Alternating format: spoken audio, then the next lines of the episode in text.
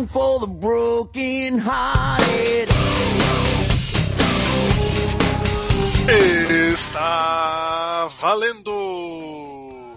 Está no ar o Beijando a Viúva, o seu podcast sobre histórias do futebol. Eu sou o João e a lei de Bosman é a Lei Pelé sem grife. Eu sou Arthur e justamente hoje, quando vamos falar de lei, o departamento jurídico não está. Boa. Eu sou Vitor Albano e falar da lei Bosman é fácil. Eu quero ver quando é que a gente vai falar aqui da lei de Gil. Eu proíbo esse assunto aí. Vale tudo, Arthur? Vale tudo. São outros tempos. É, não, Caxias, pera aí, pera aí, calma lá, vai, segue lá. E no programa de hoje nós vamos falar do que foi a lei Bosman, quem foi Bosman, por que, que ele originou uma lei, o que, que o futebol deve a ele, o que, que mudou no futebol por causa dele. Então fique com a gente.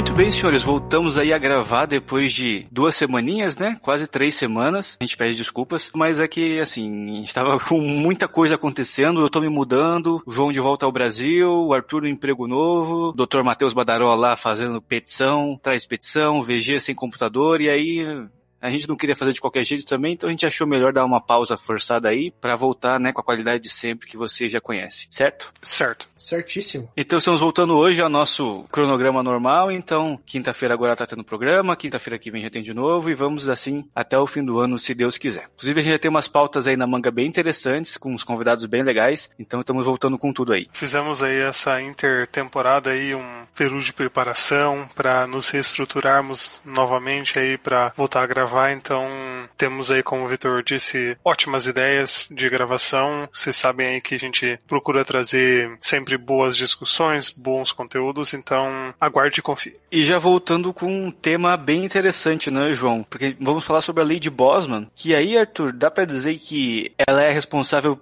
pelo futebol ser o que ele é hoje? É por causa da lei Bosman? Cara, eu acho que, assim, é, é difícil a gente falar que se não existisse a lei de Bosman, o futebol não seria o que ele é hoje, principalmente por questão de grana, né? Que os times europeus são muito mais ricos do que os dos outros países, então a gente não consegue afirmar. Mas, se a gente fizer um recorte histórico, né, de como chegamos até aqui, certamente a lei de Bosman, ela define, inclusive, até é, mercados tão inchados como estamos de hoje, né? Mas antes da gente começar a discussão, João, eu acho que é válido a gente explicar para quem não sabe o que, que é a lei Bosman, é o que exatamente ela definiu e como isso afetou o, o mercado do futebol. Pois é, craque Vitor, a lei Bosman é como ficou conhecida popularmente a resolução que o Tribunal de Justiça da União Europeia teve lá em dezembro de 95, né, no dia 15 de dezembro, que acabou com o passe dos jogadores na Europa. O que, que era o passe, né? O passe era, digamos, os direitos que o clube tinha sobre o jogador. Então,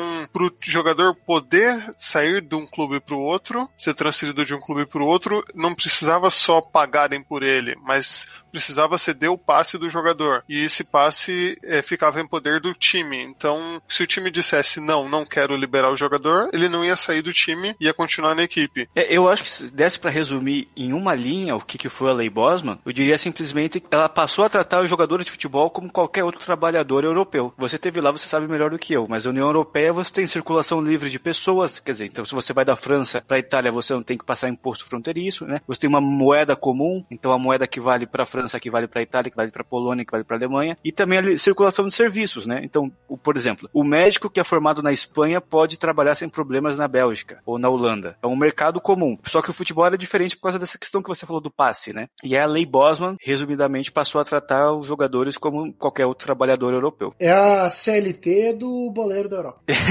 Exatamente. Porque aí agora eu acho que vale a gente explicar um pouquinho melhor essa questão do passe, João. Porque como você falou, né, era o que vinculava o jogador ao clube. E hoje a gente tem isso também, que é o contrato, como qualquer outro empregado, né? Você vai trabalhar numa empresa, você assina um contrato afirmando que você vai prestar serviços àquela empresa e isso é o suficiente. E antes, né, antes da lei Bosman, passe era o que prendia o, o jogador. Então existiam situações, por exemplo, absurdas, onde acabava o contrato do jogador com o clube, mas o, o, o clube ainda tinha o passe desse jogador. Então o jogador ficava lá sem receber salário, mas ele era vinculado ao clube, então ele não podia jogar em outro lugar porque o passe dele ainda era pertencente ao clube que ele jogava, né? Então é, é um regime meio, eu vou usar uma palavra meio forte, mas é meio que um regime de escravidão, assim, porque você tá à mercê do, do de quem é o seu dono, assim, de quem é o dono do seu trabalho. Então você só pode jogar onde ele quiser que você jogue. Cara, é, eu acho que escravidão é um termo muito forte, Vitor. Mas é, é basicamente isso, assim, porque é, ele dava uma liberdade dos jogadores poderem ter esse livre passe livre, né? Porque se você for ver no papel assim, muitas vezes os atletas eles não são tidos como profissões regulares. Inclusive no Brasil, é, a CLT não é regi, não rege os jogadores né, da, daqui do Brasil e nem atletas de outras modalidades.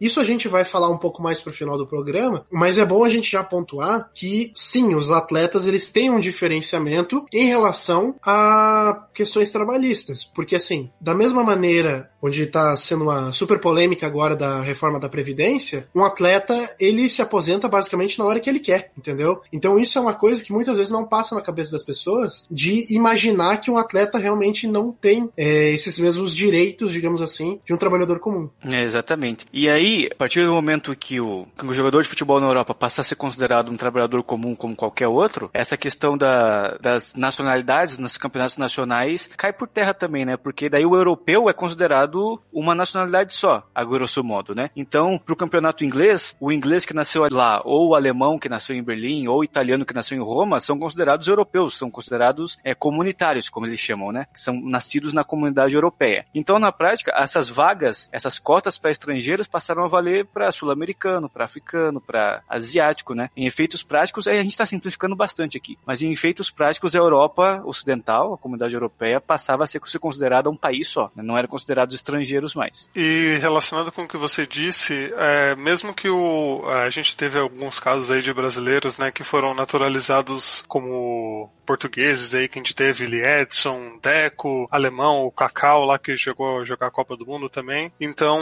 nessa época, quem era naturalizado também não era considerado europeu, era considerado com a nação de origem que ele tinha, né? O brasileiro que estava lá naturalizado era considerado brasileiro e não com a outra nacionalidade que ele conseguiu ali. É, isso, isso era válido para a Liga dos Campeões, na verdade, né? Que era competição continental. Então, mesmo que se você tivesse o passaporte europeu, como é o caso do Deco e de outros naturalizados aí, na prática o que, o que valia era onde você tinha nascido, não importa se você tinha nacionalidade, dupla nacionalidade. Então, acho que eram três, né? Que também limitados na Liga dos Campeões. Só podia ter três caras nascidos fora da Europa, não importava daí a nacionalidade deles. E a gente vai entrar na história do Bosman já já, mas eu acho que tem um caso que é mais emblemático, mas ele é bem mais desconhecido, que exemplifica como era engessada essa estrutura do passe, né, na Europa nessa época e como ela não ajudava o jogador a desenvolver o seu maior potencial, que é a história do Vasilis Hatzipanages. Já ouviram falar dele? Não faço a menor ideia, Victor. Inclusive, quando você falou em Vasilis, eu já é, é grego ele, né? Ele é grego, aham. Uhum. É grego. E o sobrenome dele parece muito daquele papa que renunciou também. Não, é Hatspanages, o Papa é Hatzinger. O começo aí, o radical é igual. ok, mas enfim, o, o Vasilis, ele é simplesmente considerado o maior jogador grego de todos os tempos. E a gente quase não escuta falar muito dele. Não, não, não. A, a gente não escuta falar dele, né? Mais que o Sócrates? não, não o poeta, o zagueiro. Eu não sei. Eu estou falando o que eles acham lá na Grécia. Porque uh... é, quando a UEFA fez 50 anos, no começo da década de 2000, você lembra disso? Eles escolheram o melhor jogador de cada país, assim, para representar uh, a seleção da UEFA, no caso, assim, né? E aí o Vasilis foi considerado o maior grego de todos os tempos, sendo que ele fez um jogo pela seleção grega e nunca jogou fora da Grécia. Eu tô tentando pegar o nome do, do time que ele jogou na Grécia também, mas não foi nem o Olympiacos, o Panathinaikos, não foi nenhum desses, foi o Iraklis, ou Iraklis né? Um time para lá de mediano lá na Grécia. O mesmo, é, deve ser relacionado a Hércules, né? Heracles, alguma coisa assim. É, deve ser. Mas é Iraklis com K. E o passe dele era ligado a esse clube mediano aí da Grécia e o, o clube nunca liberou ele para jogar em outros lugares, sabe? E aí Ô, por Victor, isso ele não. Oi. Só deixa eu me explicar aqui. Não, é, não foi uma piada forçada. É realmente o nome do jogador aqui que eu falei é Sócrates com K. É o que jogou no Arsenal durante um tempo, tá? não é o doutor, né? Não, não é o filósofo. É o. É o, Paps, é. Pap... Ih, cara, é difícil falar esse nome. tá enferrujado, o grego tá enferrujado. Papastatopoulos. É o Papatopoulos. Isso, Papas Tapopoulos.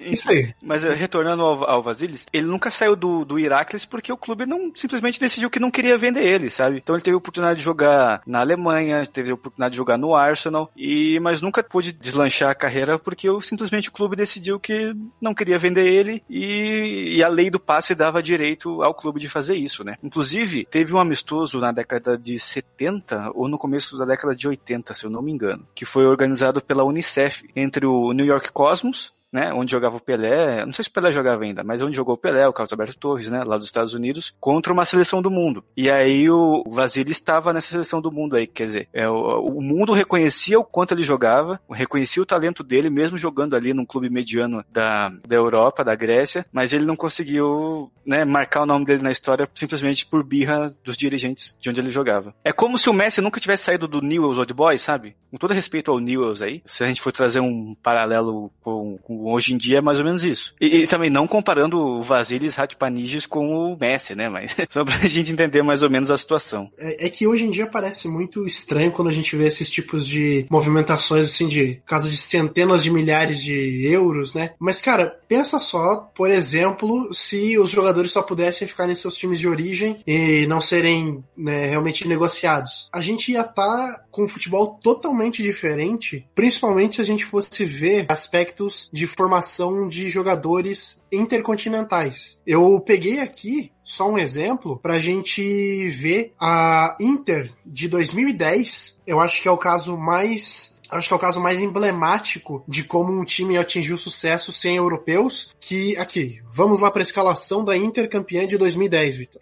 No gol, Júlio César. Lateral direita, Maicon. Zagueiros, Lúcio e Samuel. Lateral esquerda, Kivu. Na volância, Zanetti e Cambiasso. Meia, Snyder e o trio de ataque é Gabriel Batista, Diego Milito e Samuel Eto'o. Desses aqui, apenas o Snyder e o Kivu são é, jogadores europeus. O Kivu é da Romênia, não é? Era da Romênia? Exato.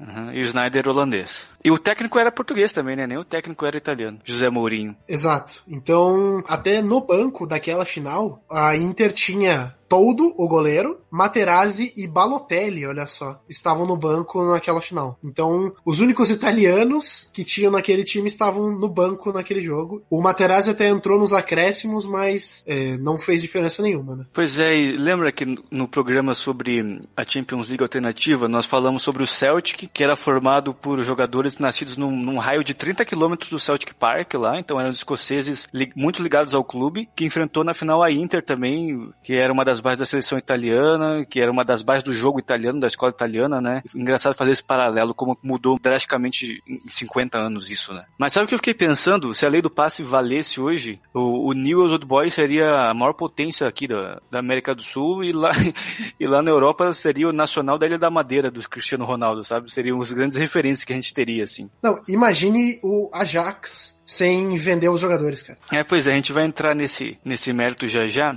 Mas aí, João, essa era a situação até aparecer um cara chamado Jean-Marc Bosman, né? Que foi o cara responsável indiretamente por, por acabar com essa situação. Dá uma biografia dele aí pra gente, pra gente entender como ele é uma, uma, uma figura assim tão irrelevante esportivamente, mas que acabou sendo crucial para a construção do futebol moderno. Pois é, craque Vitor. Quem é Jean-Marc Bosman? Ou Jean-Marc Bosman? Ou não sei como que se chama, se fala Jean-Marc Mark Bosman em francês, mas enfim. O Bosman nasceu lá em 30 de outubro de 64 e era um jogador belga que jogava como meio campo. E ele era um jogador bem mediano, assim, né? Nada de destaque. Se não acontecesse esse caso judicial com ele, ninguém ia saber, eh, além da família dele ali, amigos, que ele foi jogador, né? Então ele começou a carreira em 83 com uma passagem pelo Standard Liège, que é até é um time razoavelmente conhecido aí da França. É, é dos... Não, não, você tá maluco. É da Bélgica, seu maluco. É, isso, da Bélgica. Nossa, é que eles perdendo, falam francês, é que eles falam francês na Bélgica. É, eu tô, eu tô me perdendo aqui. Peço perdão aí aos, aos amigos ouvintes. Standard Liège da Bélgica,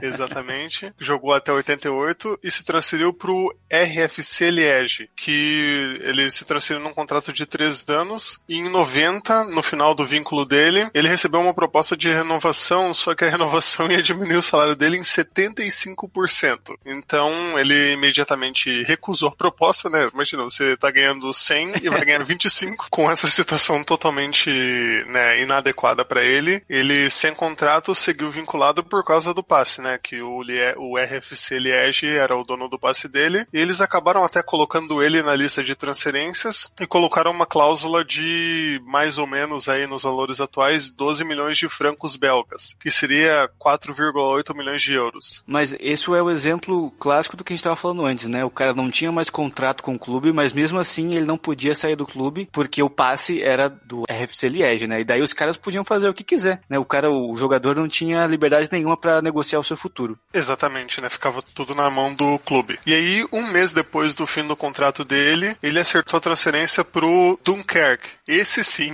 craque Vitor da França.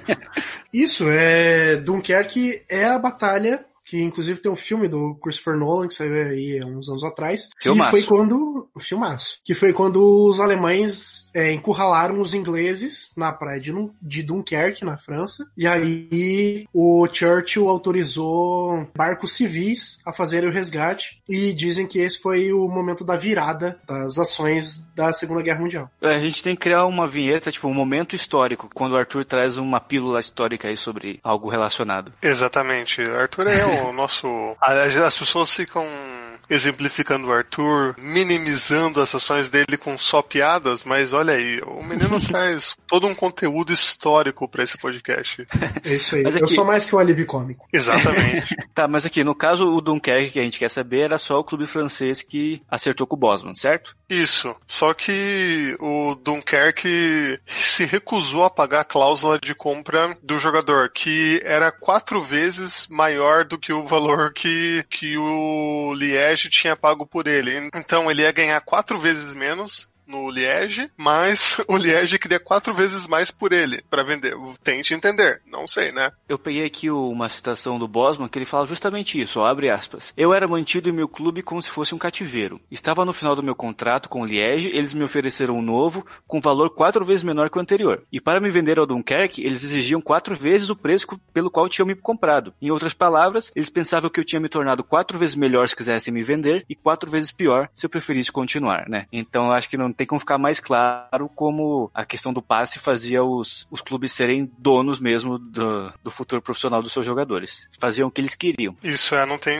outra melhor definição, né, do que eles simplesmente faziam a própria vontade e o jogador não podia fazer nada, né? Como a gente falou também do jogador grego ali que ficou décadas dependendo do time, aconteceu aí com o Bosman dele também. Mas aí a diferença é, aconteceu que o, o Bosman teve Entrou na justiça. Problema. Isso, teve todo esse problema e ele, ele entrou na justiça contra a Federação Belga de Futebol, contra o RFC Liege e a UEFA pelo direito de mudar de clube. Então foi em é, todas é, porque as é importa, importante dizer, João, que a UEFA era a favor da lei do passe, como as federações locais também, porque eles sabiam que representavam os clubes, né? Então para os clubes não era interessante mudar isso. Isso mesmo, é. é o modelo estava estabelecido daquele jeito, então provavelmente eles não tinham essa ideia de querer mudar muito, né? E aí aconteceu que num, num numa primeira, né, na, no primeiro momento, a justiça deu ganho de causa pro Bosman, e aí ele se transferiu não pro Dunkerque, mas pro Saint-Quentin, da terceira divisão da França, sem pagar nenhuma indenização pro Liège. É só importante pontuar que o,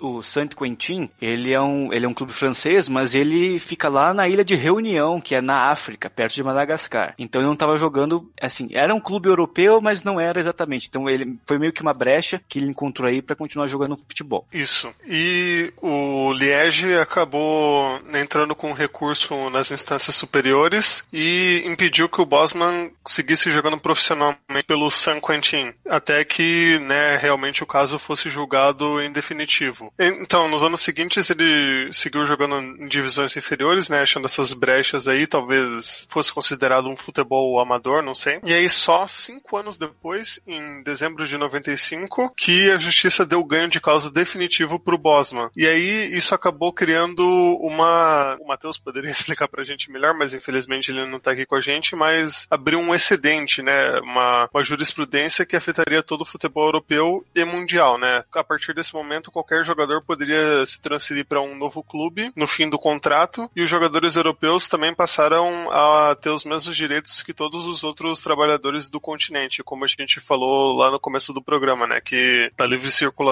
de trabalhadores aconteceria também com, com o futebol. O Arthur, você que é o cara inteligente aqui do programa, aquela teoria que diz que o bater de umas asas de uma borboleta no Japão provoca um furacão na América, é a teoria do caos que chama isso, né? É, é o efeito borboleta, hã? Efeito borboleta. Então, foi, foi o que aconteceu aqui. Isso. Um cara da Bélgica, nada a ver, que ninguém daria nada, acabou mudando o destino do futebol europeu e mundial para sempre, porque o clube não deixava ele jogar futebol onde ele queria. É uma coisa que pra gente hoje, acostumado com esse novo formato de negociação, de contrato, parece absurdo, né? Mas, é, mas ajuda a gente a entender o tamanho dessa mudança aí, sabe?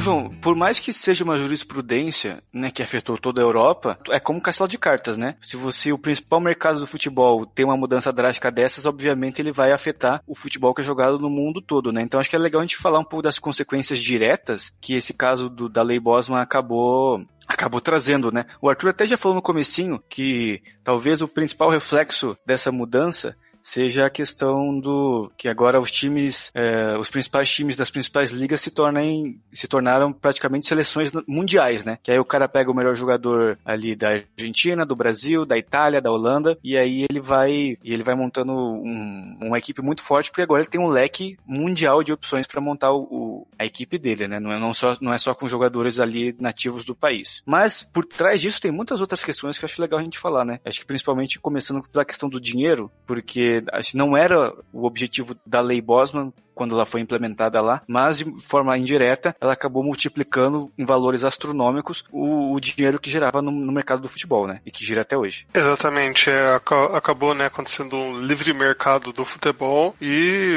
né, os times poderiam negociar os valores que eles quisessem, ou os agentes dos jogadores poderiam negociar os valores que eles quisessem, né? Porque quando tivemos aí essa mudança da lei do passe, não só os times, né, os times continuam tendo algum poder, mas o poder fica mais centralizado no jogador e principalmente no agente do jogador que vai negociar, né, os direitos do jogador para outras equipes. Então, a inflação que aconteceu aí dos valores é, é absurda, surreal aí nos últimos 24 anos aí desde a lei Bosman. É, porque vamos entender a questão lógica por trás disso. Porque antes o jogador era formado pelo clube e desde que ele subia para o profissional, ele tinha o passe atrelado ao clube, né? Então as equipes pagavam o salário que elas sabiam que tinha que pagar, porque o assédio era controlado. Ah, podia chegar um clube da França, chegava pro jogador, né, e falar: "Olha, eu pago 10 vezes mais para você, vem jogar aqui". Mas se o clube não quisesse vender, nada feito. E agora, você não tem mais o passe, então o jogador só pode ficar atrelado ao clube durante a duração do contrato, né, que pode ser de no máximo 5 anos, é a lei que vale até hoje. Então, se você não pagar um salário bom pro cara, o outro vai chegar e vai pegar ele para você, sabe? E aí você pensa que as multas rescisórias geralmente estão atreladas a salário também. Então é uma bola de neve, sabe? O cara começa a pagar mais salário aqui pro cara, e aí se um outro clube quiser tirar ele no segundo momento, vai ter que pagar uma multa proporcional ao salário maior que ele já recebe, e aí uma coisa foi puxando a outra, e é até o momento que a gente teve ali Neymar sendo vendido a 200 milhões de euros pro PSG. 222, Victor. Olha. 222, exatamente. Porque é muito louco a gente pensar que demorou até o o primeiro jogador por 100 milhões de dólares ser vendido, né? Foi o o Bale. Bale, exato. Isso, com 111 milhões. E foi relativamente recente, tem foi. 6, 7 anos. Pois é, e se a gente for comparar, o Coutinho foi vendido ao Barcelona por 160 milhões de euros. Exato. Entendeu? É, então, vir, tipo, é virou comum, virou lugar comum toda janela ter alguém ser vendido por 100 milhões de euros. Total. E uma coisa que você falou, Vitor, dos valores dos salários e tudo, é que é, o jogador com seis meses antes de acabar o contrato dele, ele já pode negociar um pré-contrato com outra equipe. Então isso faz com que o time realmente tenha que se bancar muito, né, no salário e nas condições que ele vai oferecer para o jogador ficar, porque senão é a facilidade do jogador sair desse mercado é muito maior, né, de ele aceitar um contrato lá, receber muito mais e pronto. E isso afeta o, não só, assim, claro que dentro da Europa afeta muito, mas afeta muito mais com os mercados menores, né, que não tem a competitividade nem próxima dos, dos europeus, né. Eu peguei aqui para comparação transferência do Zidane da Juventus para o Real Madrid em 2001 que, que por muito tempo foi, a, foi a, a, transferência mais cara da história do futebol, né?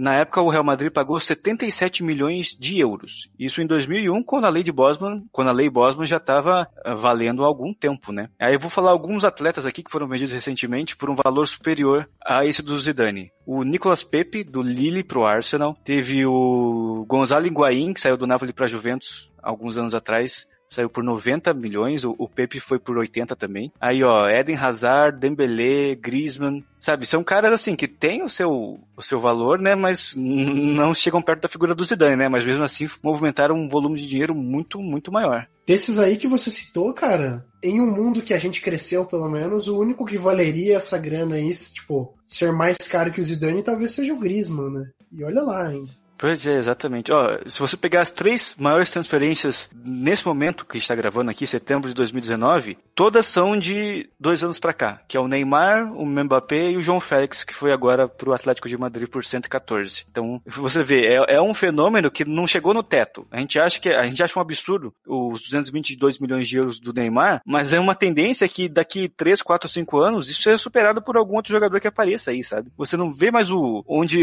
é o fundo desse poço aí, onde a as, até onde os clubes vão estar dispostos a despejar dinheiro. Não, e não só isso, né, Vitor? É, a gente vê extravagâncias de Real Madrid, a gente vê extravagâncias de PSG, Barcelona, é uma coisa. Agora, João Félix é uma extravagância do Atlético de Madrid, entendeu? Exato. Que é tipo, é um time que, é, em sua história, não é um time que é conhecido por gastar tanta grana assim, né? E até. Hum, tava vendo um. Eu tava eu tava assistindo um pedaço do jogo da Premier League e no intervalo tava mostrando um especial falando das contratações brasileiras da temporada lá. Eu não vou lembrar o nome dos jogadores que brasileiros foram contratados, que são nomes menos conhecidos, mas dois ou três deles foram as maiores contratações da história do time. Você vê que, que os times eram era Aston Villa, West Ham, não lembro agora que equipes que eram, mas eram equipes mais medianas, digamos, né, da tabela ali, que conseguiam ter esse poder de investimento alto, né? Que, que a gente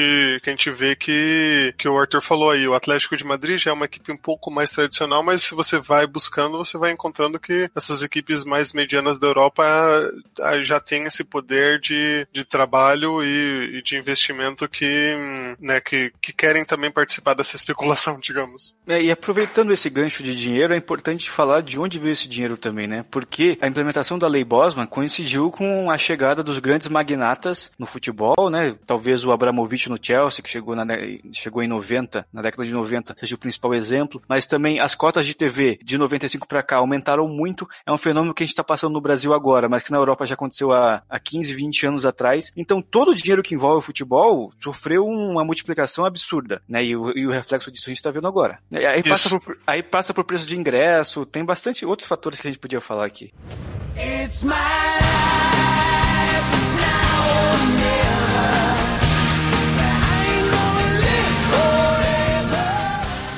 E uma coisa também que estava aqui na nossa pauta que a gente poderia destacar, né, que com o poderio econômico as ligas menores ficaram menos competitivas ainda, né? Porque hum, antes eles conseguiam ali formar algumas equipes, tem, né, a gente sempre fala das equipes tradicionais do leste europeu ali, daquela seleção que se tivesse hoje, né, o que seria, né, elas ficaram mais fracas, né, competitivamente falando por causa disso, porque, né, eles formavam ali os craques, os craques ficavam mais nessas equipes, e agora, né, da, da lei de Bosman para cá, eles foram exportados para os países aí, né? O, a gente tem vários e vários casos aí, Rakitic, Nedved, o próprio Modric eleito o melhor do mundo. É, aí. melhor do mundo, é. Como vai esquecer do melhor do mundo, cara? Tá maluco. Peter Cech. Puta que pariu. Melhor do mundo. Eu, não, eu, tava, eu tava falando isso com meus amigos, inclusive o João estava lá. Vocês já pararam pra pensar que a gente vai ter que falar pros nossos filhos que na época de Cristiano Ronaldo e Messi teve um ano que o Modric foi o melhor do mundo?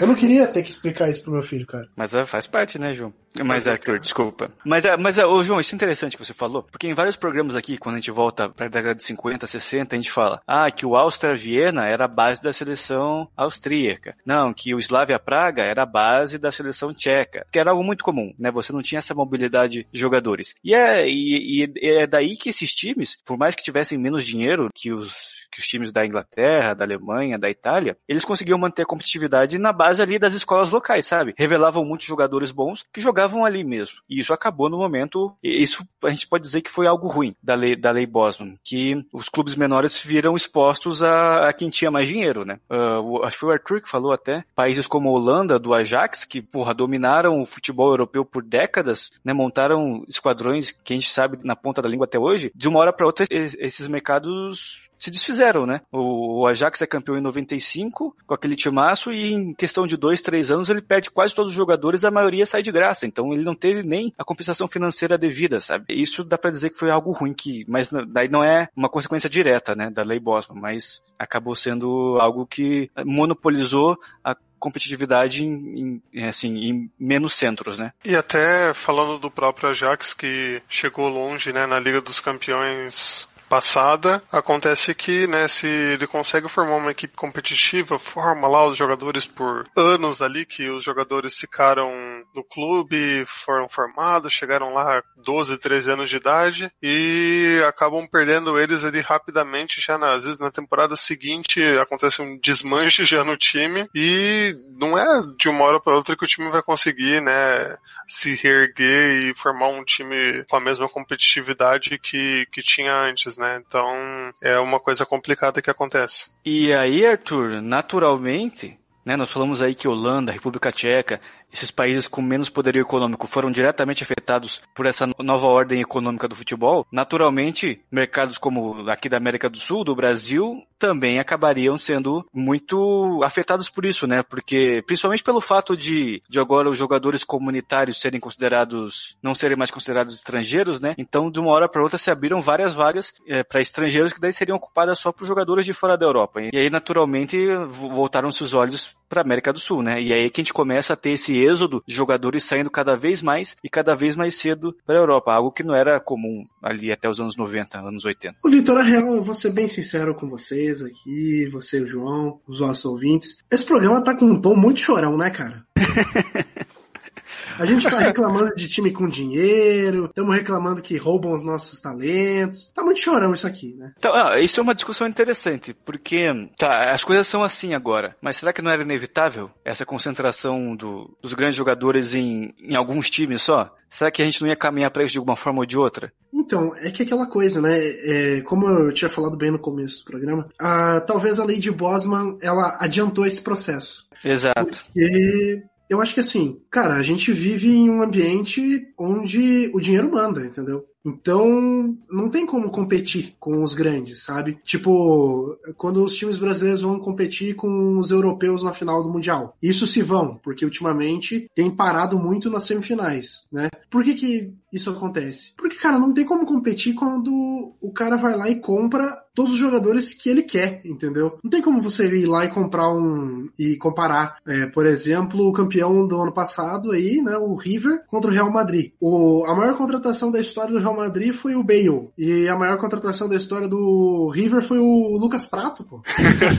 entendeu? É, eu acho que assim, é, a lei de Bosman, eu acho que ela não é preponderante, mas eu realmente concordo com você que ela adiantou esse processo, sabe? Eu concordo, eu acho que uma hora ou outra ia acontecer de ter uma, uma reviravolta ali, porque porque uma hora ou outra ia ver esse dinheiro, esse dinheiro estrangeiro aí do, dos grandes magnatas aí da Rússia primeiro, depois da China, da, do mundo árabe ali, do Catar, enfim. Então, acho que ia acontecer de mudar essa realidade, o, né, a de Bosman foi só um, o estopim, talvez, assim, para que para que mudasse. E de, de uma forma ou de outra, né, se, se o time europeu chega aqui e fala, quero o seu jogador por 40 milhões de euros, o time brasileiro, acho que falando em 40 milhões de euros aqui, não sei que time brasileiro poderia recusar uma proposta dessas por, por um dos jogadores que a gente tenha hoje, né? Que estejam atuando no Brasil. Então, se o time chega com dinheiro, acho que nem com a lei do passe seria possível do, do time recusar uma proposta dessas, né? Então... É, isso, isso é interessante porque eu acho que a questão da lei Bosman que mais afetou o mercado sul-americano brasileiro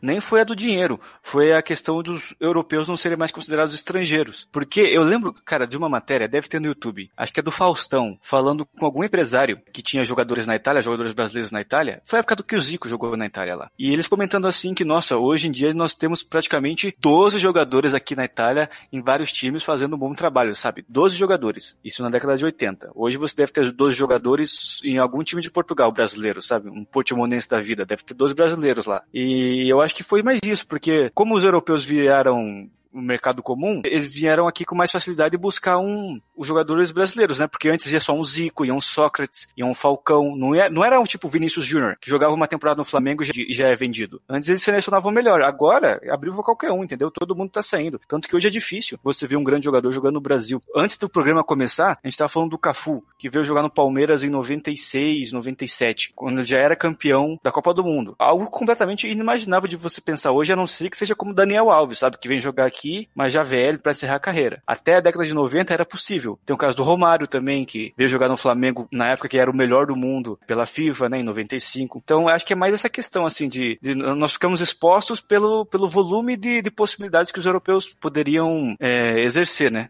É, acho que essa questão de, dos europeus de lá não serem mais considerados estrangeiros, eu acho que foi isso que mais mudou pra gente aqui. Nem foi tanto a questão do dinheiro. É, Vitor, já que você comentou aí, né, que hoje em dia é difícil manter os jogadores, eu acho que o último grande caso que a gente teve aqui de um jogador que se consolidou no time e só depois foi pra Europa foi o Neymar. Sim, mas porque teve uma, uma operação financeira por trás, com patrocinador, com, com cota de TV, que daí ele ganhava 3 milhões, entendeu? E daí para ele, acho que não era um problema problema ganhar 3 milhões no Santos, sabe? E aí ele falou: ah, se é pra ficar no Brasil mais uns 2, 3 anos, eu acho que eu consigo ficar ganhando 3 milhões. E eu acho que se a gente for pegar exemplos de times hoje em dia, né, que recusam valores aí de 40 milhões, igual o João falou, talvez só o Grêmio, né? Que não gosta de vender jogador. É, não. Ele recusa 40 milhões porque ele acha que ele pode ganhar 80.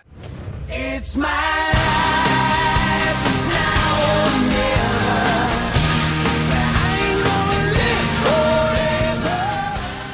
E a gente falou até dos times que né, tinham a, a, grande porcentagem ou a totalidade de jogadores estrangeiros, e isso também afetou as ligas e as seleções locais no nível de não conseguir revelar os talentos locais, né? Como é, a Itália e a Inglaterra que tiveram crises ali de não conseguir ter nos principais times jogadores jovens surgindo, talentos surgindo, porque eram dominados e ainda são, né, principalmente a Inglaterra, dominada por estrangeiros jogando na, nas equipes, então não chama atenção. O time prefere investir num jogador já consolidado do que investir na, na revelação lá da base para depois ele aparecer e depois, né, o jogador, eles preferem um jogador pronto do que formar o jogador, né, ou preferiam, né? É, acho que eles pensavam assim, tá, eu tô com uma carência na minha volância lança aqui? Quem que eu vou lançar? O meu garoto aqui de 16 anos, que nunca jogou uma partida profissional, mas é uma promessa? Ou eu posso ir ali na Bulgária, pegar o maior volante da Bulgária, o cara que tá jogando Copa do Mundo e trazer ele aqui pro meu meio campo? Era, é, esse era o raciocínio. Eu não tenho por que lançar o garoto, porque eu posso trazer um cara que eu já sei que joga muito e eu vou pagar o dinheiro ele vai vir porque eu tenho esse poder. Né? Então não tem por que eu ficar esperando o cara amadurecer, pegar ritmo, se adaptar ao profissional. Se eu posso trazer um cara que eu sei que vai resolver para mim aqui no mesmo minuto. É um retorno muito mais rápido, né? Que você tem com,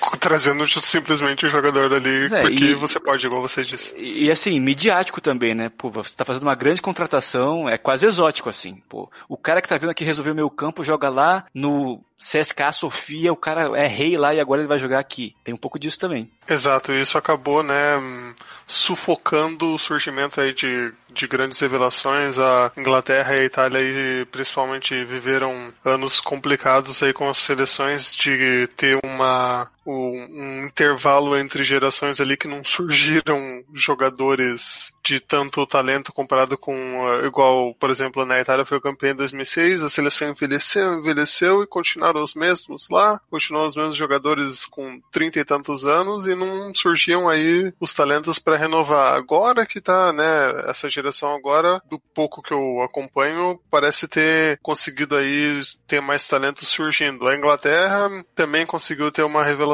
boa aí de, de, de mais jogadores, mas demorou, demorou alguns anos aí para que eles conseguissem reverter um pouco esse processo, né, e, e, conseguir colocar esses talentos. A Itália mais pela crise que viveu e a Inglaterra de outras formas aí conseguindo realmente inserir jogadores. É, mas isso é curioso, porque você pega a Itália, tá numa crise aí pelo menos há 13 anos, é para pelo menos 16 anos sem uma seleção competitiva. A Inglaterra tá em crise desde 66. Exato. Aí... Isso, eu ia citar esse ponto, mas muito obrigado. É, e agora que tá mudando um pouco essa situação. Mas se você pegar, por exemplo, a Holanda, que a gente falou aqui que foi o principal mercado que perdeu competitividade no futebol de clubes, quando a gente fala de seleção holandesa, esses respiros entre gerações são muito mais curtos. Então a Holanda pode não montar um time competitivo para a próxima Eurocopa, para a próxima Copa do Mundo. Mas para daqui oito anos você sabe que a Holanda vai vir muito forte, que ela vai revelar uma nova geração muito forte, porque eles não perderam isso, né?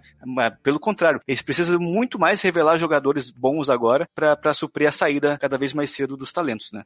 Não, então, e assim, eu só não consigo concordar com vocês no seguinte sentido. Eu acho que os ingleses eles são muito emocionados porque sempre que surge alguém novo na Inglaterra, eles superestimam tanto o cara que acaba colocando sombra em cima do jogador de uma maneira que ele não é esse tipo de jogador, entendeu? Por exemplo, o Rashford, que surgiu aí no Manchester United há uns anos atrás, na estreia fez dois gols, e tipo, num domingo, e na segunda-feira teve que fazer a prova do, do terceiro ano de ensino médio, né? E os ingleses já estavam colocando ele como o novo Alan Shearer, entendeu? Então, assim, particularmente, assim, eu acho que talvez não tenha sido a Lady Bosman que tenha influenciado isso, sabe? Eu acho que tem sua parte, mas eu penso também que existem é, argumentos pró e contra essa teoria. É que o caso da Inglaterra é muito específico. E a gente fala sempre da Inglaterra aqui, né? Que é um país que criou futebol, mas que nunca conseguiu se solidificar como a principal seleção do mundo e não vai ser mais. A gente sabe só se alguma coisa mudar muito daqui 50, 80 anos. Então é um, é um país, quando a gente fala de, de, de, seleção, é um país que tem o seu orgulho muito ferido, assim. Então talvez a lei Bosmos tenha só amplificado um sentimento que já existia. Porque essa questão de, de um jogador jovem ser lançado e ser né, como você falou, e o galera já se emocionar com ele, acho que isso vem da década de 70, de 80 já, acho que não é uma consequência da, lei Boss, mas mesmo assim, é, você vê as principais posições dos principais clubes lá da Inglaterra serem ocupadas por jogadores estrangeiros, né, a gente teve um Rooney, que foi o principal atacante do Manchester United recentemente, mas se você pegar do City, é Gabriel Jesus e Agüero, um brasileiro e um argentino, o principal goleiro do Liverpool é um brasileiro, aí pega o trio do Liverpool, um senegalês, um egípcio e um brasileiro, sabe, então eu acho que tem um pouco, tem um pouco das duas coisas. É, isso é muito uma piada, né? Tipo, um senegalês, um egípcio e um brasileiro entrar num boteco, tá ligado? Tanto que agora, Arthur, não sei se você sabia disso, mas a Premier League, eu não sei se já tá em, já tá em andamento isso, mas eles têm uma cota para jogadores locais. Então, sabe, o seu time tem que ter pelo menos, sabe, 30, 40% dos jogadores revelados na Inglaterra. Sabe, tô chutando um número aqui, só pra gente entender, né? Então você vê, é exatamente o contrário do que era antes, né? Que você tinha uma cota para estrangeiros e agora você tem uma cota para uma cota para locais, para nativos assim, né? Então a coisa se inverteu completamente.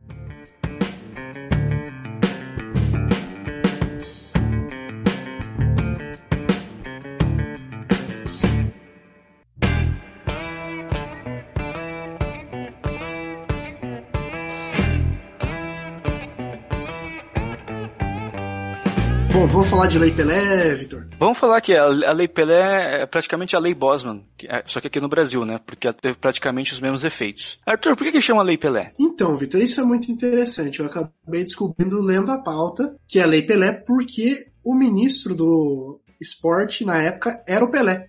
Entendeu? E o mais louco de tudo. Peraí, peraí, peraí. A gente reclama do ministro astronauta, né, cara? pois é. Mas assim, O pior de tudo, ou melhor no caso, é que a gente, assim, é, quem é Bosman, né? A gente falou do jogador e tudo mais, e é um cara irrelevante que, por um acaso, ali acabou é, tendo essa lei e tudo mais com o nome dele. No Brasil, por uma cagada inacreditável, a gente tinha o Pelé como o, o ministro, entendeu? Não, não, mas calma lá. É. Sabe quem que era o ministro do esporte e do turismo logo após o Pelé? Eu sei, mas eu quero que você fale. É o atual prefeito de Curitiba. Rafael, Greca. Ra- não, não. Rafael Greca de Macedo. É o nome completo. Né? Por favor. Imagine uma Uma lei, lei, lei Rafael Greca? lei Rafael Greca associada ao passe de jogadores de futebol, cara. Ai, sensacional. É, agora a parte, agora Não, a parte que assim- não, a parte que não vai pro, pro ar. Imagina o ego do Rafael Greca se tivesse essa lei no nome dele, cara. Não, assim, Ia ser insuportável. Para os ouvintes que não são de Curitiba, não são da nossa região, não conhecem o Rafael Greca, façam esse favor para si mesmos e pesquisem o nome desse sujeito no Google e percebam que ele é claramente um sinônimo de esporte. Tem, Por favor, Arthur, isso. Oi. tem, tem- imitação do Rafael Greca no pacote aí? Cara, não tem, porque Ah, infelizmente aí o Rafael Greca é um ser humano muito peculiar que eu não consigo fazer essa imitação. Ah, cara, não, não vai rolar, infelizmente, desculpe.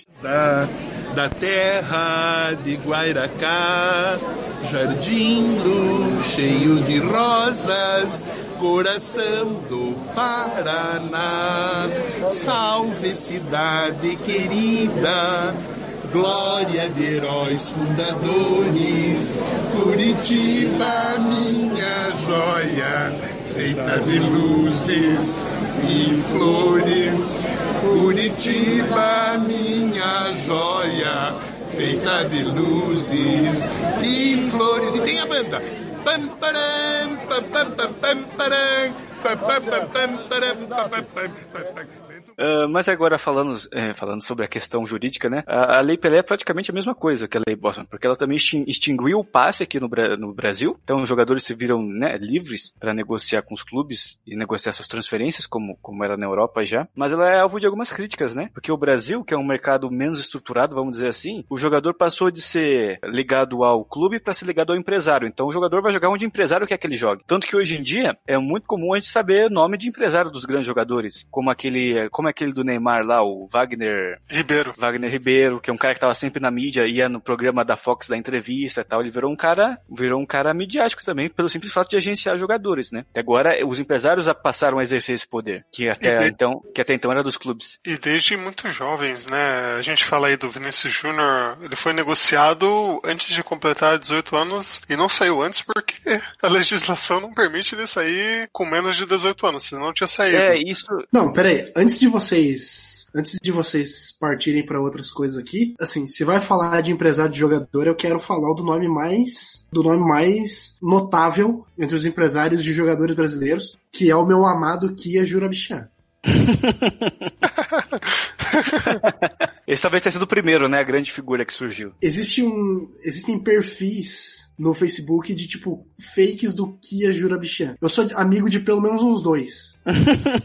Porque é maravilhoso, assim. Mas eu só queria voltar um pouquinho no que o João falou, que, que essa questão dos empresários levarem os jogadores pra fora muito cedo, né? Porque talvez, falando de Vinícius Júnior, talvez, se dependesse só dele, ele ficaria aqui no Flamengo mais uns dois, três anos, ganhando um bom salário. Salário de, na casa de um milhão por mês, sei lá. Mas ele provavelmente, desde que tinha 16, 17 anos, já tinha um empresário no ouvido dele falando, não, você vai jogar na Europa, você vai ganhar em euro, não sei o que, não sei o que. E aí o menino na primeira proposta vai, né? Então tem um pouco disso também. Talvez esse êxodo que a gente tava falando agora, acho que ele é muito é, é, inflado por esse domínio empresarial que tomou conta do futebol brasileiro. É, teve um caso também na Argentina do filho do filho do Simeone, não me, não me fugiu o primeiro nome dele, mas ele jogava no River, que perguntaram pra ele assim qual era o grande sonho da vida dele, e ele falou que era ganhar a Champions League, sendo que ele tava jogando no River, podia ganhar Libertadores por aqui, um puta torneio de prestígio, mas ele já tinha esse, é, essa mentalidade diferente, né? De que o jogador já sai da base pensando em fazer história num Real Madrid, num Bayern, num Barcelona, num Manchester, né? Porque é como o futebol é hoje. É, se você falar, ver entrevista aí do, desses jovens jogadores, a maioria ou uma boa parte deles vai falar: ah, meu sonho é jogar no Real Madrid, jogar no Barcelona, ganhar uma Liga dos Campeões. Alguns falam jogar na seleção, mas com essa mentalidade, né, de que o, as conquistas aqui no Brasil não são, não parecem ser tão importantes ou eles não, não passam na cabeça deles, né, ter essa longevidade, digamos, em clubes brasileiros. Esse é, esse é bem curioso com essa mudança total de, de realidade que a gente teve. Exatamente. Então, da próxima vez que você reclamar que o seu, que a promessa do seu clube tá indo embora muito cedo, você manda uma mensagem pro seu Jean-Marc Bosman, que foi atrás de, dos direitos dele, e aí acabou com o futebol do mundo. Essa coisa de você querer direito, aí, olha, olha o pepino que ele arranjou. É, você vascaíno que tá reclamando do Felipe Coutinho, que tá indo pro Bayern, é isso aí, cara. Vai atrás do Bosman. A culpa é dele. não, não, sacanagem. Inclusive, as notícias recentes do Bosman são de que ele virou alcoólatra, que ele bate na mulher dele, tem umas paradas meio fodas assim. Putz, é. Então vai atrás dele tá... mesmo assim.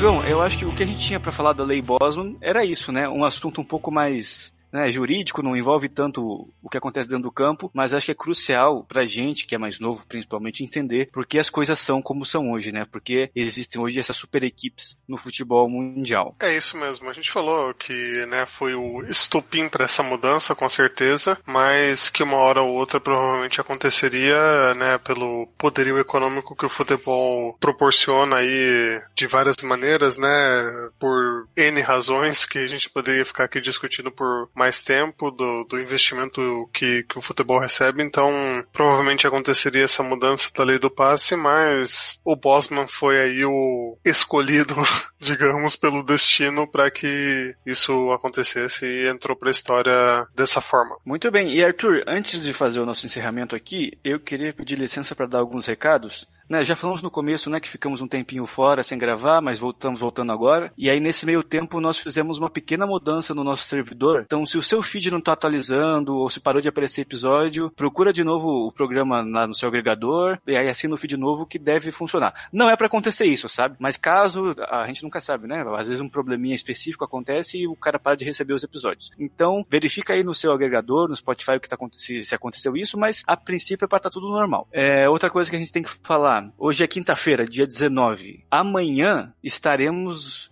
convidados, olha só, no podcast dos nossos amigos lá do 4231, não é isso, Arthur? Exatamente, Vitor. O pessoal do 4231 é um pessoal muito gente boa que acabou gostando aí de alguns temas que a gente fez, né? A gente não vai entregar qual vai ser o tema de amanhã, mas os caras recebem alguns convidados lá do nível de Bruno Formiga, eh, Felipe Rolim, e aí vão receber nós lá também. E é legal que vai ser o nosso primeiro crossover. Exatamente, primeira vez que a gente sai daqui para falar em outro lugar. Vai ter o link aqui no post do podcast deles, é bem interessante. Eles lançam bastante conteúdo com umas temáticas bem diferentes, principalmente diferentes do que a gente fala aqui. Lá eles focam mais futebol atual, né, no, no que tá acontecendo agora. Então é uma recomendação que fica aqui. E fica o convite para vocês ouvirem a gente lá na manhã, na sexta-feira. Acho que deve sair logo pela manhã, eles têm um trabalho de edição bem rápido lá. E então estaremos lá agraciando, dando o ar da nossa graça no 4231. Outra coisa que eu não posso esquecer, sobre o nosso tempo extra, o programa que a gente faz de vez em quando sobre temas que não envolvem futebol, né? O nosso combinado no começo era fazer uma a quatro edições. A gente viu que não tá dando certo isso, que a gente não tem tempo, que às vezes a gente não consegue nem agenda para gravar o episódio normal, imagine o tempo extra, né? Mas então o que a gente vai fazer? A gente vai gravar quando a gente achar interessante, quando surgir algum tema bacana, quando a gente vê que a gente tem um tempo legal para gravar com calma calma, para editar com calma, com a qualidade que vocês já sabem que a gente traz toda semana. Então, tipo, não acabou, mas ele não vai ser assim numa periodicidade determinada como era antes, né? Pode acontecer da gente lançar quatro por mês, se a gente, se a gente conseguir, sabe? Só não vai ser mais um a cada quatro, né? Vai sair agora de maneira mais esporádica, mas vai continuar saindo sim. Inclusive, se, se alguém tiver, né, recomendação de temas, deixa nos comentários ou manda no nosso e-mail, que a gente tá aceitando também. E qual que é o nosso e-mail? Acho que a gente nunca falou.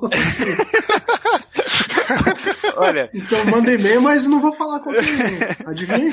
O, o nosso e-mail é beijãodaviúva.gmail.com. E tem também as redes sociais, né? Pode mandar pelo Facebook, Beijão na Viúva, o Instagram Beijão na Viúva, o Twitter Beijão na Viúva. É bem fácil encontrar a gente. E então é isso, pessoal. É, hoje a gente comentou aí sobre as leis de passe, né? A lei de Bosman, que muita gente pode não conhecer. Então, o programa foi quase uma, uma aulinha, né? Que a gente deu hoje. E fica aí o nosso recado para vocês ouvirem o programa do 4231, que vai sair amanhã, o link vai estar no post. É, sigam a galera nas redes sociais aí, sigam a gente nas redes sociais, vão lá no nosso Instagram, comentem lá que é sempre muito legal. Então é isso, pessoal. Até semana que vem com um tema, cara, semana que vem vai ser um tema maneiríssimo, cara. Então não perca, semana que vem um podcast especialíssimo. E é isso. Até mais. Tchau, tchau.